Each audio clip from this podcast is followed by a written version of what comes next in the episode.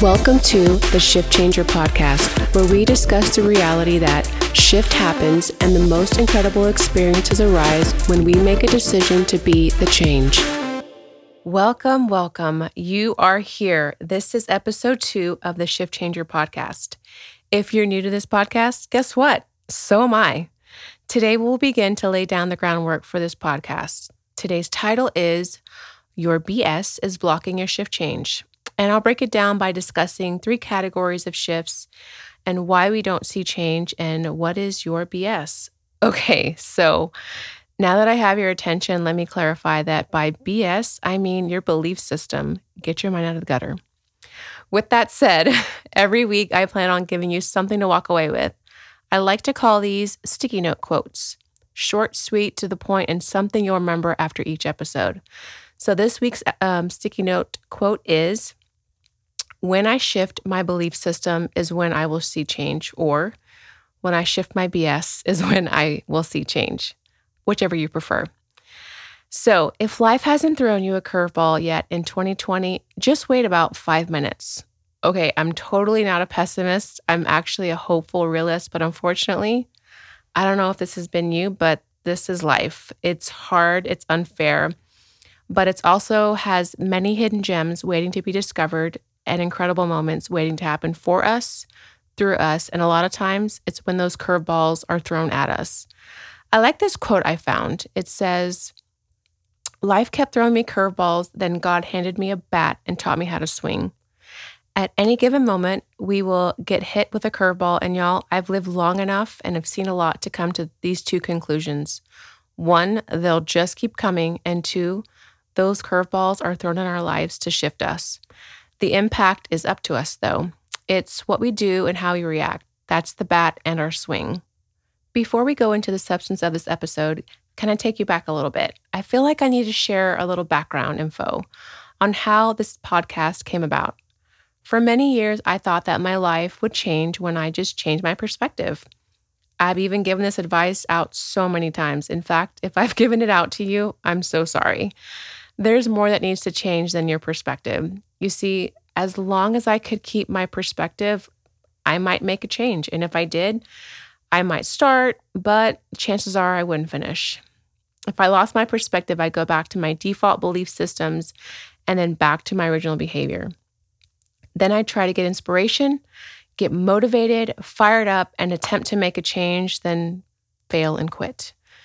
I usually got really mad at myself or projected that anger onto somebody else, AKA my husband, or tell you that it was this or that problem as to why I didn't see change. Basically, I would project my failures and I wouldn't own a thing. There, I got to a point where I finally just got sick of the cycle. What I really wanted was to make an impact with my life, but I didn't know how to stop sucking at life. I don't know if you can relate to that or not, but this is where the editor would insert cricket sounds. Then, about two years ago, I heard this podcast that was very pivotal for me. It was by this pastor, Pastor Levi Lusko, titled You in Five Years. I had just turned 35 and I really began to think about my life at 40.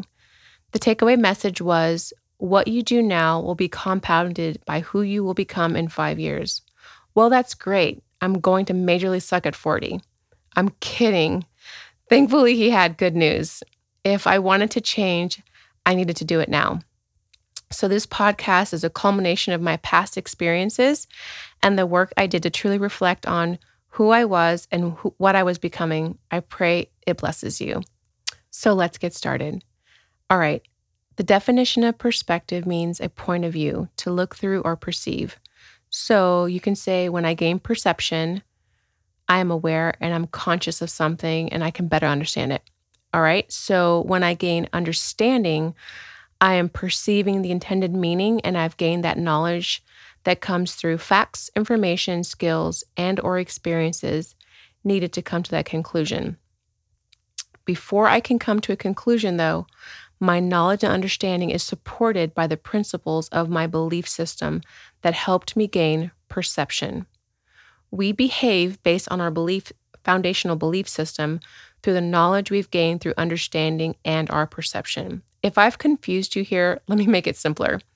So, to reverse engineer all that, If I'm looking at who I am and what I've becoming, then it's my belief system that drives my perception and it's my behavior that actually produces change. So, when I shift my belief system is when I will see lasting change. All right, so let's get to the three shift categories. They are seasonal, situational, and spiritual. These shifts can be expected or unexpected, and you can go through a shift simultaneously or independent from each other. And I'll talk a little about a little bit about each one. Seasonal shifts are the ones we're most aware of. The best examples I can describe of seasonal shifts are springing forward or falling back in time change. And another obvious shift is the change of seasons from spring, summer, fall, and winter. The second category of shifts are situational. Situational shifts can be little, big, positive, or negative. They can go from unnoticed or to put you in a panic attack. A situational reaction is how you respond to that curveball or situational shift. We can call this an inconvenience, an interruption, a coincidence, a season, or it just happened. Some would just call it life. The third shift category is spiritual. This particular shift is the most unnoticed. For clarity, I am not talking about a new age vibrational shift, an energy shift, or oneness. I am talking about a spiritual awakening but not the one that you may think of. I am talking about being awakened by the Holy Spirit regarding you or someone else's circumstance or situation. I am talking about being spiritually aware of what God is doing or the spiritual warfare surrounding a circumstance or situation. Sometimes you can even get a pre warning about what's about to happen. God allows for people to receive visions, dreams, and downloads on other people's behalf or on your own. This is when we need to fast and pray and lean into what God would have us do. This is what I mean by having a simultaneous shift. You're shifting in tandem with the situation and the spiritual, or situational and a seasonal. You are given spiritual insight on both. If you'd like more information on this, I'd be happy to share more later. So, we've talked about shifts. Let's shift into change. I don't know if you see what I did there. A change agent. A change agent is predominantly used in the business world. These are people inside or outside of the organization whose job is to make recommendations on, of change based on what they see is needed. Their focus is people interaction and how that affects their effectiveness and development. I feel like this person can be vital in our everyday life. Like their role is something that you and me can be we should be change agents. I think the best example I can think of as a change agent is Robert Irvine from Restaurant Impossible. Y'all, I love that show. Now, I don't have cable anymore, but I heard it's coming back on or it already is. Here's what you do you write to, into the show and why you need Restaurant Impossible and Robert's team to come to your place. And usually it's because the restaurant is failing. When the crew gets there, Robert pulls the owner aside and they watch through a secret camera the employees' interactions, their customer service, the quality of the food, and many other things. Once Robert sees what is needed, he asks the owner if he's ready for him and his team to do the impossible. He gets permission from the owner first. Then they have two days and 10 grand to shift the entire restaurant and its structure, and it is crazy a good part of the time, Robert is encouraging and teaching the owner to stay in the game because they usually want to stop the whole process. The host, Robert Irvine, is this swole hunk of a man who will tear you up and also show you how to rebuild your restaurant in his beautiful English accent. Do you know what the most interesting thing is? About 90% of the time, it is the owner who wrote in desperately desiring a shift because the restaurant is failing, but then they don't want to change. It was the owner's personal belief system that was the reason the restaurant was failing. Robert and his team not only restructure the entire restaurant, but Robert has a way of addressing the belief systems blocking the owners from developing a thriving restaurant and team. Once he gets to the root of those internal structures, he then helps shift change the owner. The owner then shift changes his restaurant and his organization, leaving a thriving shift change impact for the restaurant. You guys, it's such a good show. So if you have cable, go watch it. All right, so you might be thinking, that's great for this restaurant show, but what's this got to do with me? Okay, I'm recording this at the start of a new month, new year, and in a new decade. You probably have heard many New Year's quotes like, New Year, New Me, 12 new chapters, 365 new chances. Or this one, if it doesn't challenge you, it won't change you. I feel like I've heard that word change 50 million times in the last two weeks. And although I love the hype and excitement and excitement, chances are we'll rewrite few chapters and we'll miss a lot of chances. We all have good intentions, but we're operating operating under an old belief system, and that's why change isn't lasting. I'm not talking about you though. You want change, or else you would be listening to this podcast. So go you. But the facts are real, and I'm sharing this with you so that you can shift change. According to this article I read, by the second week of January, all of that change talk will start to crumble. I mean, honestly, that was last week. I know exactly how it feels to crumble, though. I used to be that person. I would hop on, hop off, get angry, frustrated, recommit, then forget my recommitment as fast as that bowl of chips and salsa came out. When I was a kid, my mom had this sign, Diet Tomorrow, above the stove. And I saw it so many times that I would say it in my mind when I wanted a cake or a cookie, ugh, diet tomorrow, and would just dig in. Raise your hand if, you th- if you've thought that before.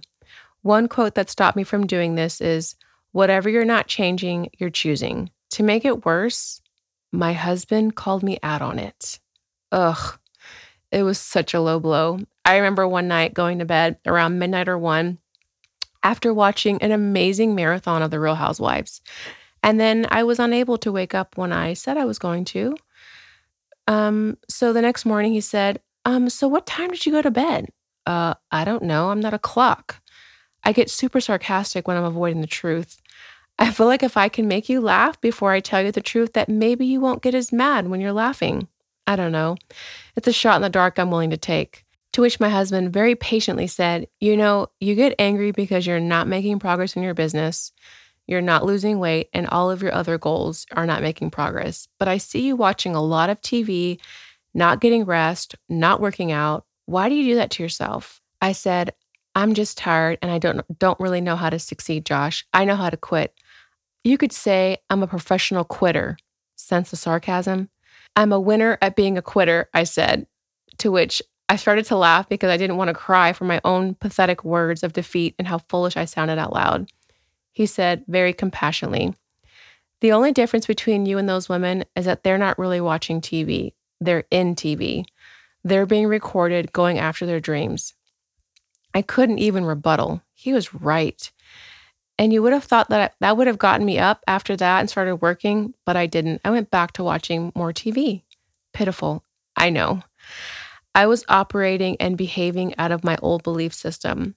But after a month, I started implementing personal development that one of my team members from the job I worked on the side swore by. After enough of hearing them and seeing them make progress, they looked confident and empowered. I thought, what the heck? I'd got I'd give anything to not be fake happy. So in 2017, months later from my husband's wake-up call, I cut the cord on the housewives and TV altogether, except This Is Us. I finally got hungry enough for change. I read the books, I addressed my belief systems on my identity, confidence, and time management. So I have a question What's your BS? What's your belief system? Okay, maybe you don't know what your belief system is. Let me explain. A belief system is a set of principles formed by your religion, philosophy, or your own personal moral code. Let me break it down. Maybe religion is easy to define, so it's what you have faith in, right? You know that. Philosophy is what you believe your existence is b- built around your knowledge, values, reasons, and in short, it's the way you think about the world. Your moral code is how you see living a good life, and it's heavily driven by culture. An example of a personal moral code is like family first, be kind to others, and follow the golden rule. I would say that if you could see these as a triangle and it makes up who you are and what you believe, picture religion or faith at the top of the triangle with philosophy and moral code on each side. Faith is the catalyst to philosophy and moral code. They're interconnected, and I bet you're wondering what this has to do with your belief system. Let me remind you of your sticky note quote When I shift my belief system is when I will see change. Might I propose that why you've fallen off of your resolutions, gym memberships, relationships, or friendships is not because you or the other person wasn't willing to change, but rather you didn't know how to maintain the change because you're operating with an old belief system and it's constantly overriding the change you've tried to bring about. The truth is, we live in a world of a paradox. We all want improvement, success, growth, but we hate change. We live in a world where people proclaim change is coming or I've already changed, but often fail because they don't know how to maintain that change. Let's think about the caterpillar and the butterfly. They are the exact same insect, but over time, they've changed. The only common denominator between the two is time. When the caterpillar is his furry, plump self eating leaves and pooping and growing, he's only thinking about being a caterpillar. He's not thinking, man, I really wish I was a butterfly. I'm going to try to fly off this leaf. He would fall to a sudden death. And yet, that's what a lot of people are doing these days attempting to be something that they're not, and not becoming who they are meant to be through the process of time. So, side note my daughter received a, gift of caterpillars for her birthday. After a year of having this voucher, we finally had them delivered to the house to watch the whole process unfold, which, by the way, was incredible and is where I came up with the whole thesis around this podcast. During the time the caterpillars had turned into a butterfly was the exact same time I was laid off, and I felt like it was a sign. Not to mention, I was completely fascinated. I felt like God was talking to me through this amazing metamorphosis. I began to have these thoughts How does a caterpillar know when it's time to be a butterfly? And does the butterfly remember he was a caterpillar? So I looked it up. A caterpillar spends most of his time crawling, gorging on food, which you should see how fat they got in a short amount of time. It's pretty cool. They have what's called a juvenile hormone in their brain, and when it runs low, they find a spot to make a, a chrysalis. They know it's time to transform. Side note again, the caterpillar must really be in tune with his body to know when that hormone is low to go to find a place to hang. Can you imagine if he missed his moment? How many of us do that in real life? Miss moments because we're not listening to our body or are too busy being distracted. The caterpillar doesn't think while he's a caterpillar he should be a butterfly, nor does he rush the process to be what he's not. He is what he is at that very present moment. The, the caterpillar is becoming who he's supposed to be in that season of his life. And when his body tells him, he then becomes what he needs to be in the next. He's not afraid he's going too fast or too slow. He's simply happy doing what he's created to do and becoming who he's created to be. Now, I say happy because I've never seen a sad insect unless it's a roach and I'm going to kill him. There is so much spiritual truth here, but I need to finish, so I'll touch on this later. I hope you gather what I'm talking about. Anyways, the caterpillar is following the DNA blueprint laid out for him, just like the butterfly. They never consider why they are the way they are. They just are, and then, then, then they become in time. That leads me to the next question Does the butterfly remember being a caterpillar? The answer I found is no. In their chrysalis, the caterpillar's body turns into a goop. Then, in time, it becomes a butterfly. By the way, if you've ever seen this process, the chrysalis, once it's green, it starts thrashing around and it turns black. It's kind of creepy. I thought I had killed my own butterflies, and I was like trying to figure out how I was going to tell my daughter that I'd killed her butterflies. Anyways, after the, the chrysalis turns black, the death of the caterpillar begins. This once hairy, plump tree crawler that used to eat leaves will now be transformed into this beautifully sleek butterfly with the ability to soar to tall trees and drink nectar. His entire body is changed, and yet studies show that his mind can still remember negative experiences there's still this one thing that needs to shift before his total transformation. I noticed in our own butterfly experience that there was this some type of dark blood or excretion that came out after they had emerged from the chrysalis. They immediately remove this, and it's the last part of the caterpillar that's in their stomach, which is now considered metabolic waste. Prior to taking flight, they have to get all of that out of their system and then they're fully a butterfly. So it's safe to say that in order for the butterfly to fully become who he was created to be, he must remove the unnecessary waste prior. Okay, so what about his belief system? The old belief system no longer serves the butterfly. So, how can we then expect a metamorphosis or change without dying to our old belief system? How can we be without becoming? Your BS is blocking your shift change, but when you shift your belief system is when you will see change. I hope that all makes sense to you and that blesses you. On the next episode of the Shift Changer podcast, we'll be talking about ways to shift your belief system. Hey, before we go, can you take a minute to rate and review this podcast? I'm on a mission to shift change the world, and I would love your help by your review. Thank you so much. And until next time, remember shift happens. Let's be the change.